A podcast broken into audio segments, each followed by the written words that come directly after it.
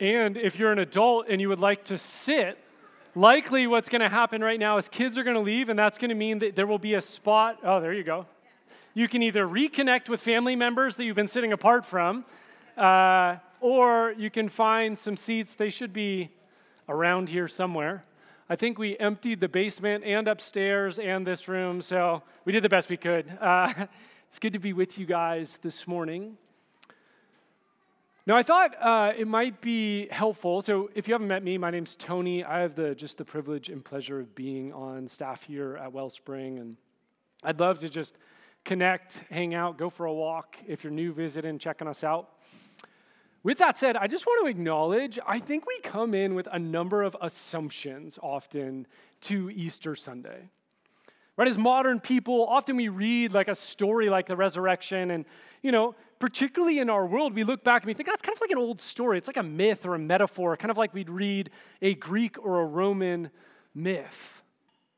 Right? Something like life triumphs over death, or life, or like light triumphs over darkness, or tough times can be overcome. And certainly you can take the resurrection narrative and do that. But actually, if we go back to Luke, who's the author we're going to be riffing off this morning, that's not the approach Luke takes. He's actually writing a letter to this guy named Theophilus. And he's not an eyewitness, so what he does, is he goes back and he collects evidence from people that were eyewitnesses and he writes what he calls an orderly account kind of like an investigative reporter, and he brings that to Theophilus. And when we get into the resurrection narratives, that is his goal is to get as many facts, as many details to Theophilus and the audience who will read it, not like a myth, not like a metaphor, but actually what transpired that Easter Sunday. And often I think we come into church sometimes on Easter, and we're not only just like carrying assumptions, we're also carrying confusion. Like, I remember I didn't really grow up going to church, and I remember being terribly confused by the Easter bunny business. Anyone else? Like, what does that have to do? Like, you don't read these documents, and Jesus is raised from the grave, and there's an Easter bunny handing out candy to kids. Now, scholars are actually really confused about this. They don't exactly know the origin. Uh, some people think because the Easter bunny is like, well, not the Easter bunny, but bunnies are prolific procreators. They kind of got kind of connected, and it's an ancient symbol of fertility and life. So some people think, oh, it just kind of melded somewhere in history. Jesus, life, Easter Bunny makes a lot of life. Perfect combination. Now, the third thing I want to talk about, and this is what I really want to spend time on this morning when it comes to Easter and the resurrection, is I think sometimes we come into church, you come into a gathering like this on Easter, and you think, all right, Jesus is raised from the grave. So, what that means is when I die, praise, hallelujah, I am going to go to heaven. Just as Jesus raised from the dead, I will die and I will go to heaven. It's awesome. And that's true. But what I want to do is make the connection for us today that the resurrection has as much to say about what happens after death as what happens now in your everyday life with God. We're going to start in Luke 24. I'm going to read the resurrection narrative. This is uh, verses 1 through 12. We'll have it projected. We have Bibles also, you can flip through them if you want. This is what Luke writes. On the first day of the week at early dawn, they went to the tomb, taking the spices they had prepared. And they found the stone rolled away from the tomb, but when they went in, they did not find the body of the Lord Jesus. And while they were perplexed about this, behold, two men stood by them in dazzling apparel. And as they were frightened and bowed their faces to the ground, the men said to them, Why do you seek the living among the dead? He is not here, he has risen. Remember how he told you while we were still in Galilee, the Son of Man must be delivered into the hands of sinful men and be crucified, and on the third day rise? And they remembered his words, and returning from the tomb, they told all these things to the eleven and to all the rest. Now it was Mary Magdalene and Joanna and Mary, the mother of James, and the other women with them who told these things to the apostles. But these words seemed to them an idle tale, and they did not believe him. But Peter rose and ran to the tomb, stooping and looking in. He saw the linen clothes by themselves, and he went home marveling at what happened. Now, I want us to try and enter into the emotional experience of the disciples, of these women on that first Easter. And imagine the scene. So, your beloved rabbi, mentor, leader, Lord, this person you would put all this hope in, that would change not only the political reality of ancient Israel, but the spiritual and communal reality was basically taken by Rome, the big bully on the block.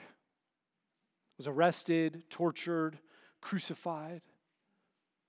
And you spend all of Saturday mourning, weeping, devastated. And that Sunday morning, you gather up some spices.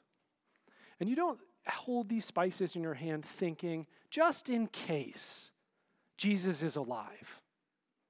You gather these spices because you know that over the last 48 hours, Jesus' body has started to decompose and it smells. And you're bringing the spices so it doesn't smell so much. There is no part of your mind which is thinking, well, let's just see what happens. You know what has happened. His body has been brutally tortured. He is dead in a tomb. But then you arrive. And the rock is rolled away, and there's a messenger there who says that he's alive. He's risen, right? Not like a bird. He's risen from the dead. Verse 4 tells us that the women are perplexed, says that they're frightened. And then in verse 12 it says, Peter shows up and he went home marveling. And when you read the four Gospels, what you'll see is that this collection of words is the same. There's this sense of fear and awe and wonder and astonishment. In fact, fear and awe is the most frequently repeated word in all of the four gospel narratives connected to the resurrection. And actually, words like them, like amazed, trembling, astonishment, perplexed, frightened, wondering, happen all the time. And what this is highlighting for us is that they have no idea what is happening. They're utterly perplexed. This is way beyond their sense of control or expectation. And the truth is, right, this is super hard to recreate this morning. Because we've known the ending of the story for 2,000 years. So you come in thinking, I know what's going to happen, which makes it incredibly hard to actually recreate the wonder, the awe, the, the sense of confusion and disorientation that they would have actually experienced. It's what makes a sermon like this incredibly hard to deliver, because you all know the punchline.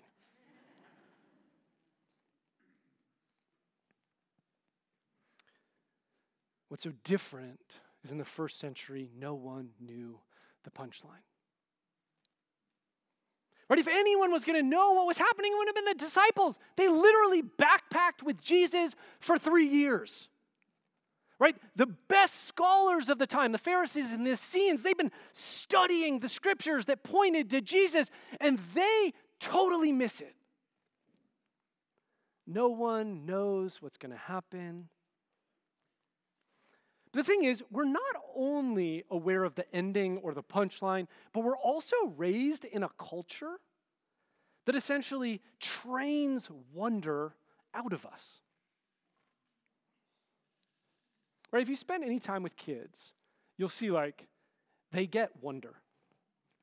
Like our kids when they were little, uh, on the night before Easter, we would put little black jelly beans through the house, and the kids would wake up and be like, Easter bunny poop! you know, black licorice. They're, for the rest of their life, they're going to associate with Easter bunny poo now. But you give kids a recycling bin and they will create a castle. When was the last time you were rewarded for being filled with wonder? Right? You go to work, you go to school, and someone doesn't say, Wow, well done. You took the recycling bin and made a really cool fort. Right? You're rewarded for knowledge, you're rewarded for competence. People say, You're awesome. Why? Because you're smart, you're competent, you get things done. And don't get me wrong, like if I'm going into surgery, I will take competence over wonder any day. any day. But this is the thing. As disciples, as people who are curious about Jesus, if we're curious about the spiritual life, when competence becomes the benchmark, we tend to miss out on a lot. Without wonder, the sense that God is going to do something on that first Sunday in this world or in your life gets eroded. The surprising presence of God takes a backseat to all the other tasks and things we need to do in life.